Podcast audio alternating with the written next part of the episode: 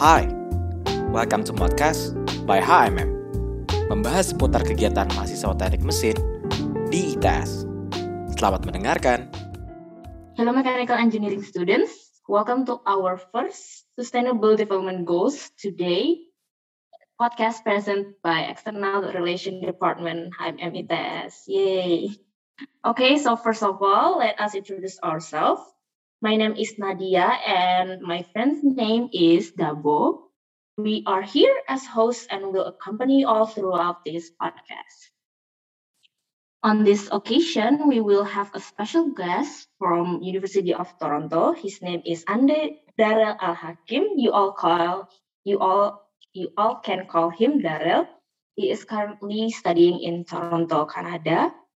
He is a researcher on the Committee on the Environment, Climate Change and Sustainability, CECCS, University of Toronto. For this Interpass episode 2, we will talk about the role of students in achieving the Sustainable Development Goals.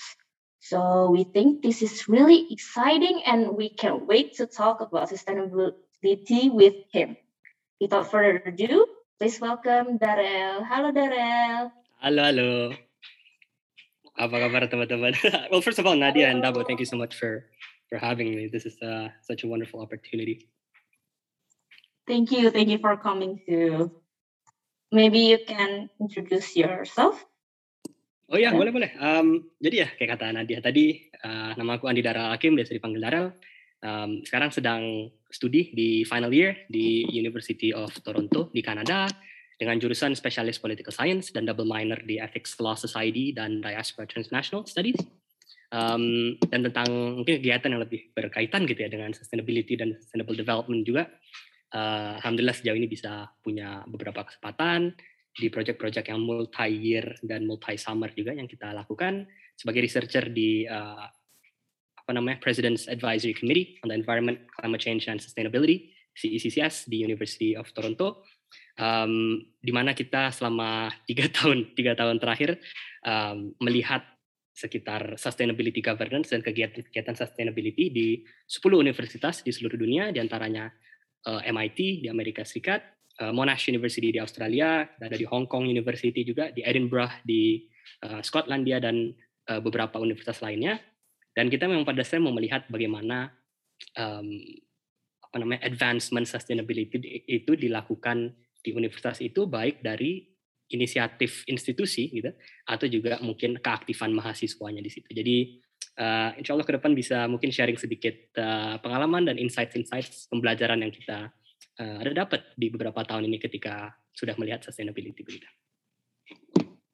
Oke, thank you so much sudah menjelasin lumayan panjang ya terkait CECCS tadi untuk yang sedikit briefing lah ya terkait apa itu CECCS. Kita kasih jawabannya sangat penting gitu ya karena kalau kita lihat dari alasan yang lebih altruistik gitu, alasan yang lebih eh, apa namanya positif secara intrinsiknya begitu. Memang sekarang kan kita tahu berbagai macam permasalahan di dunia, isu-isu, you know, global issues atau juga community issues, um, itu semua pasti ada hubungan dengan sustainability gitu kan. Whether it be misalnya climate change atau misalnya isu dengan poverty, dengan hunger, dengan segala macam isu yang dihadapi oleh ya kita sebagai human race gitu. Memang untuk mentackle perlu ya seperti kita mungkin you know, anak-anak muda yang uh, familiar dengan sustainability dan juga ingin berkontribusi gitu di sustainability kan. Nah, tapi uniknya Hmm. adalah juga kalau kita lihat dari perkembangan yang dilakukan oleh uh, United Nations itu dari PBB di tahun 2015 itu pada saat mereka menetapkan 17 SDGs, yang mungkin teman-teman indikatornya 17 itu udah tahu juga beberapa. Uh, itu uniknya adalah mereka emang mencoba sekali gimana caranya sustainable development itu dia dibuat sangat all encompassing gitu, sangat sangat luas. Jadi bukan cuma environment, bukan cuma lingkungan atau apa, tapi juga banyak sekali isu-isu kemanusiaan yang coba ditackle di situ. Dan itu adalah perkembangan yang sangat bagus dan tentunya sangat positif untuk kita you know progres ke depan. Dan itu yang kira-kira alasan lebih intrinsik ya kan. Tapi kalau teman-teman mau lihat juga mungkin dari alasan yang lebih uh, fungsional lah gitu kan. Kita sebagai you know sebagai orang yang akan masuk ke dalam karir insya Allah dalam beberapa tahun ke depan memang sekarang banyak you know corporate NGO atau pemerintahan juga memang fokus dan bereorientasi kegiatan mereka di sekitaran sustainability. Jadi ya kita sebagai mahasiswa sekarang sangat bermanfaat lah gitu untuk bisa mungkin memfamiliarkan diri dengan berbagai macam aktivitas sustainability karena ke depannya memang sangat dibutuhkan dan mungkin mungkin mungkin saja kan kita bisa menjadi orang yang menawarkan solusi itu di corporate, di NGO, di pemerintahan, di berbagai organisasi internasional lainnya. Jadi uh, sangat exciting sih prospeknya kita ke depan tentang sustainability. Oke, benar sekali ya. Emang menurut menurut aku juga uh, eh, SDGs itu juga lumayan penting dan bisa berguna lah ya buat ke depannya nantinya. Oke, dari 17 indikator SDGs tadi yang udah ada, yang telah ditetapkan oleh PBB tadi ya. Kira-kira indikator mana aja sih yang mahasiswa itu bisa dapat ikut berkontribusi? Menurut Mas Darel nih. Iya Nadia, mungkin kalau kita lihat dari dari 17-nya itu aja, yang jelas yang pastinya sangat uh, apa namanya sangat prominent gitu ya untuk kita sebagai mahasiswa adalah yang nomor empat kan sejujurnya yang quality education itu kan gimana caranya kita sebagai uh, you know alhamdulillah adalah uh, segmentasi masyarakat yang privileged enough untuk bisa mendapatkan uh, higher education gitu kan untuk bisa uh, memasuki kuliah dan memasuki juga institusi yang uh, bagus gitu seperti di ITS juga nah gimana caranya kita memastikan bahwa uh, you know ilmu dan experience dan opportunity yang kita mempunyai akses ke situ bisa kita kontribusikan balik kepada masyarakat bukan cuma kepada masyarakat mengenai ilmu itu tapi melalui misalnya inisiatif-inisiatif yang kita lakukan untuk mengembangkan uh, indikator-indikator SDGs lainnya. Nah mungkin berdiskusi tentang itu juga kita pastinya ada ada apa namanya peran yang sangat penting gitu kan untuk misalnya di bagian yang 11 menurut aku sustainable cities and communities atau juga mempunyai uh, apa namanya peran untuk misalnya advokasi gitu kan advokasi baik ke pemerintahan atau ke uh, institusi universitas juga bagaimana caranya supaya institusi-institusi besar di masyarakat ini lebih pertama-tama mungkin melek gitu ya dengan isu sustainability dan yang keduanya gimana cara awareness yang mereka sudah punya itu bisa diarahkan di funnel ke efforts-efforts yang memang nyata dan konkret gitu kan. Karena memang kalau kita tahu isu yang paling uh, mendesak gitu mungkin sejauh ini when it comes to misalnya corporate atau institutional sustainability adalah whitewashing ya kan? Kalau teman-teman tahu whitewashing itu pada dasarnya di mana mereka you know come in coba ngeportray atau menunjukkan their whole organization sebagai sangat-sangat green tapi sebenarnya itu cuma kayak PR stunt gitu kan. Pada dasarnya sebenarnya nggak ada yang mereka lakuin yang cukup sustainable. Jadi itu yang kita mau coba challenge gitu kan. Gimana caranya kita bisa mengurangi you know berbagai macam whitewashing ini dan memastikan bahwa effort sustainability itu memang benar-benar nyata. Dan mungkin yang terakhir yang sangat-sangat unik juga adalah nomor 17 yaitu partnerships for the goals ya kan. Gimana memang untuk mengachieve goals goals sustainability ini memang harus kita kolaborasi, harus kooperatif dengan satu sama lain. Dan memang partnership for the goals itu uh, mungkin adalah you know tie in ending for the goals 17 itu yang sangat-sangat uh, sangat-sangat suitable for our time Ini Mas Darel benar-benar ini ya, maksudnya mempelajari hal-hal kayak gini yang bahkan aku sendiri yang mahasiswa juga sangat-sangat acuh tidak acuh terhadap hal-hal seperti ini. Tapi nggak apa-apa.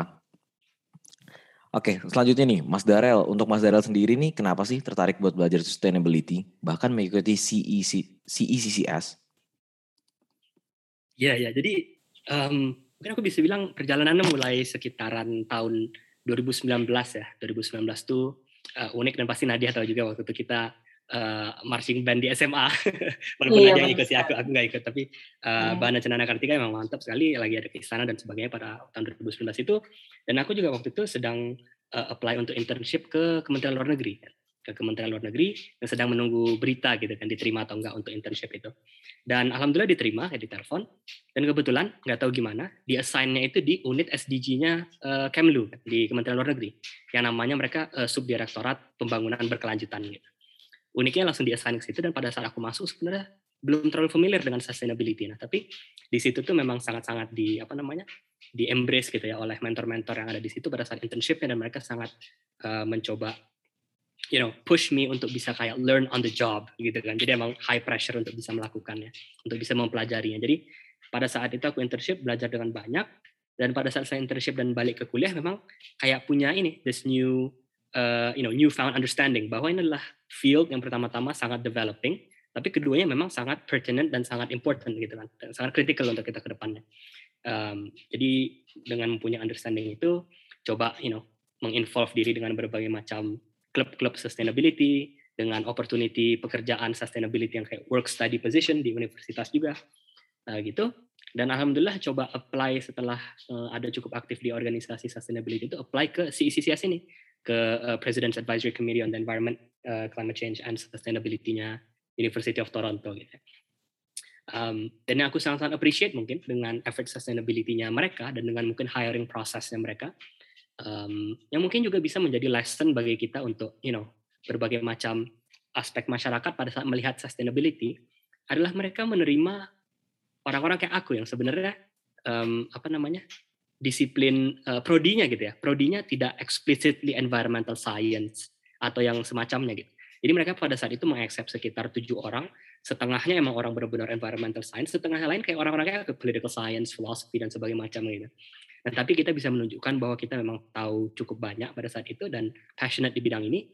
Jadi mereka menerima langsung coba meng, uh, you know, mengembrace kita ke dalam berbagai macam research dan juga alhamdulillah sejauh ini mendapat kesempatan untuk bisa uh, berinteraksi dan you know membuat connections dengan 10 partner universitas di seluruh dunia membicarakan gimana caranya kita bisa kayak you know facilitate suatu sharing of best practices gitu kan nggak nggak mungkin ada satu universitas yang doing everything correctly kita selalu bisa belajar satu sama lain dan aku juga sangat appreciate aja dengan opportunity mungkin research ini bisa uh, difasilitasi suatu proses pembelajaran itu dan dan hopefully kita ke depannya bisa mungkin berkontribusi lebih banyak gitu ya ke pengembangan dan mungkin um, pemberluasan akses sustainability terhadap mahasiswa gitu. mungkin yang menurut aku sangat penting juga.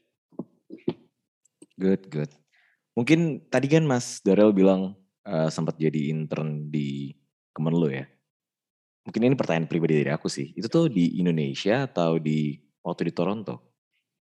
Oh enggak enggak, yang waktu itu pas di Indonesia. Jadi uh, oh. Kemlu itu mereka punya uh, ya maksudnya saya world headquarter tapi nggak mungkin world headquarter pasti headquarter di Jakarta hmm. gitu di uh, daerah Penjampon di Jakarta mereka kantor hmm. apa namanya kantor pusatnya Kemlu gitu uh, coba apply ke sana dan uh, mereka lagi ada opening untuk intern waktu itu jadi uh, ya coba-coba lah gitu. Oke berarti ini bisa jadi salah satu titik berat Mas Darel untuk ke Toronto juga Oh enggak ini setelah um, internshipnya itu pada saat aku memasuki tahun kedua di Toronto. Oh, I see. Jadi sempat pulang ke Indonesia ya? Iya, Oke, oke, oke. Oke, mungkin balik ke topik ya. Tadi itu pertanyaan sedikit pribadi. Selama berada di CECCS, mungkin bisa ceritain dong mas, kegiatan apa aja sih yang ada di dalam CECCS? Terus apa aja kira-kira yang mas sudah pelajari nih selama di CECCS? Iya, jadi ini unik banget. CECCS itu kalau kita lihat posisinya gitu ya. Kan dia namanya Presidential Advisory Committee. Um, didirikan tahun 2016 dan lokasi lokasi maksudnya positionality-nya itu berada di bawah Presiden U of T atau di uh, di di bawah rektorat gitu lah pada pada dasarnya. Nah, uniknya kalau kita lihat gitu mungkin sedikit dari uh, asal usulnya. Jadi didirikan tahun 2016. Nah, kenapa 2016?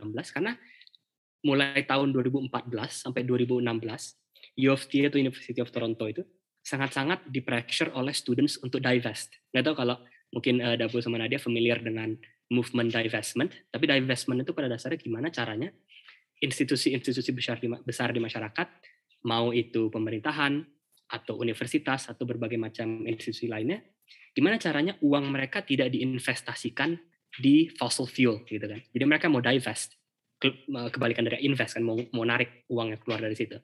Nah uniknya ini, kalau di Western Western Hemisphere itu, banyak dari universitas itu pada dasarnya mereka mempunyai sangat, business model yang sangat jelas gitu. Jadi mereka punya profit, mereka punya uh, apa namanya punya pension fund gitu kan, dana pensiun dari berbagai macam staffnya.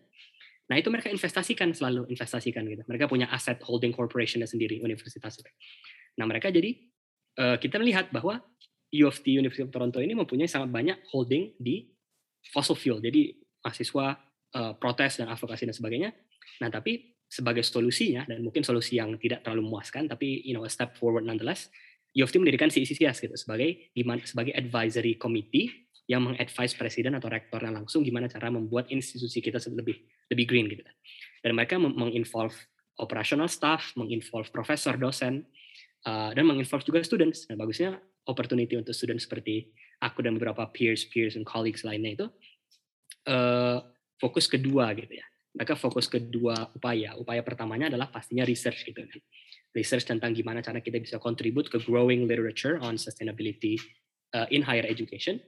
Nah, itu yang uh, literatur apa body of literature namanya SHE gitu ya, SHE, Sustainability in Higher Education. Uh, dan juga di atas itu gimana caranya students bisa kontribusi ke aksi nyata di universitas itu. Nah, jadi aku waktu itu pada saat setengah waktu aku berada di you know, mengerjakan uh, sustainability research itu, setengahnya lagi lebih administratif. Nah, jadi waktu itu aku dapat kesempatan memfasilitasi yang namanya campus as a living lab.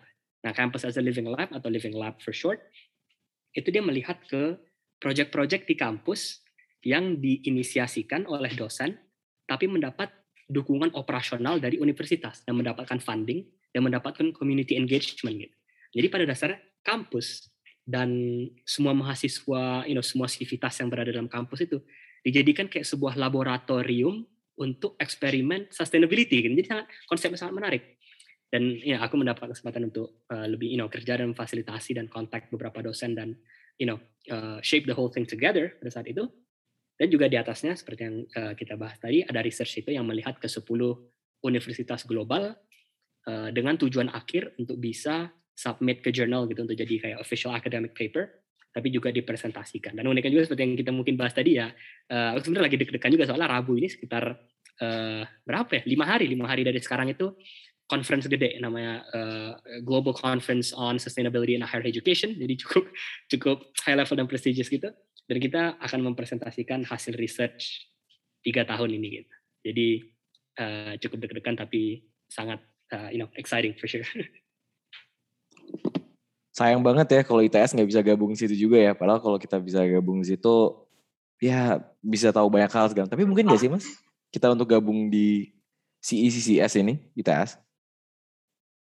Iya iya. Jadi sebenarnya CECCS itu bukan bukan international network gitu ya. Hmm. Uh, CECCS ini adalah unit khusus di OFTI. Tapi benar kata Dabo tadi, memang sangat mungkin kan gitu untuk kita bisa me, me, apa namanya menggabungkan diri ke berbagai network gitu. Nah, kalau teman-teman tahu ada namanya ASHE, A A S H E itu namanya Association for the Advancement of Sustainability in Higher Education.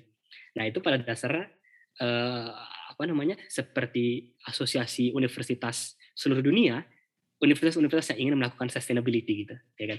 Nah aku tahu beberapa kampus di Indonesia udah uh, join, jadi menurut aku prospek untuk ITS join juga ke situ dan you know menjadi leader uh, mungkin di Indonesia atau bahkan di Asia, you know untuk mengadvise mungkin kolik-kolik universitas lain di uh, di West ada di mana gitu itu menjadi akan suatu insight yang sangat berguna jadi um, tapi kita pasti bisa ini sih diskusi offline lagi lebih lanjut tentang itu. Soalnya aku tahu uh, U of T ini adalah member sekarang tapi juga baru-baru ini cuman kayak dua atau tiga tahun belakangan. Jadi mereka emang memulai proses itu cukup mungkin cukup terlambat gitu ya. Tapi pada dasarnya adalah bahwa progres cukup banyak yang bisa dilakukan memang dalam dalam you know, dalam hanya hitungan tahun gitu, Ya, yeah. Ya menarik sih. Mungkin nanti bisa lah kita bahas di belakang ya mas ya. Iya. Siapa tahu. Oke selanjutnya nih benefitnya apa sih mas?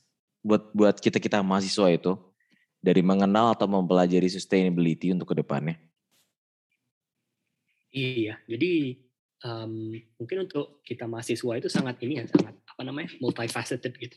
Benefit sama berbagai macam advantage yang bisa didapat. Uh, karena mungkin kayak kita bahas di, di depan tadi sedikit juga adalah yang pertama kita lihat gitu memang kita sebagai society moving in the direction of mengorientasikan diri terhadap isu-isu dan solusi, you know, hopefully solusi sustainability dan sustainable development gitu kan. Karena kita tahu mungkin ada berbagai macam uh, proyeksi yang ber, you know, bersirkulasi di masyarakat tentang bagaimana cuman dalam hitungan dekade generasi kita yang akan you know bakal merasakan efek dari meningkatnya apa namanya uh, global temperature di atas dua derajat uh, atau of you know rising sea levels dan berbagai macam you know uh, environmental threats yang kita hadapi gitu ya. Nah, tapi uniknya di atas itu juga uh, kita melihat juga bahwa bukan cuma yang berhubungan dengan environmental tapi banyak isu juga seperti poverty, seperti hunger, seperti lack of quality education gitu. Dan yang aku unik yang pertama kali lihat adalah kita sebenarnya dulu banyak pas ngelihat 2015 United Nations PBB mengeluarkan 17 SDG indikator itu kan kelihatannya seperti mereka mau you know kayak mencaplok semuanya aja all across the board gitu kan kayak sedikit hubungannya gitu Dan tapi sebenarnya pada saat kita mempelajari lebih lanjut jelas bahwa sebenarnya sustainability yang kita pikir pada dasar adalah environmental itu akan sangat-sangat mempengaruhi kayak poverty hunger dan sebagainya ya kan Karena kita bayangin kalau kita mempunyai rising sea levels, makin banyak banjir, makin dunia makin panas dan sebagainya, ya kan? Kita akan mempunyai lebih banyak gagal panen, lebih banyak yang namanya climate refugees juga. Climate refugees itu sangat interesting di mana negara-negara coastal, negara yang berada di pinggir pantai gitu kan. Uh, mereka akan banyak tenggelam. Dan kita lihat udah ini example misalnya di di uh, Maldives atau di Maldewa dan di berbagai negara lain uh, di apa namanya di Pasifik gitu di mana mereka lihat seperti ini, you know, 50%, 70% dari negaranya sekarang sudah tenggelam gitu di pulaunya. Kan. Jadi ini memang isu yang sangat-sangat mendesak. Dan di atas itu juga, kita bisa melihat bahwa sekarang ada opportunity untuk kita bisa semakin memperdalam involvement kita di bidang itu, ya kan. Jadi pertama-tama adalah bagus karena kita, you know, bisa berkontribusi ke isu yang sangat mendesak untuk generasi kita.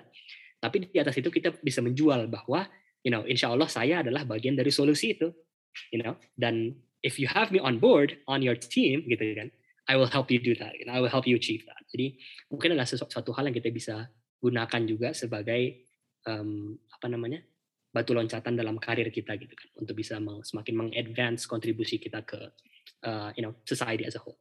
Makasih banyak nih buat Mas Dara nih udah uh, ngejelasin banyak terus udah nge-share lumayan banyak juga ya terkait uh, sustainability, SDGs ataupun pengalaman-pengalaman Mas Darel di uh, ya lingkungan-lingkungan yang mengenalkan Mas Darel ke SDGs tersebut gitu.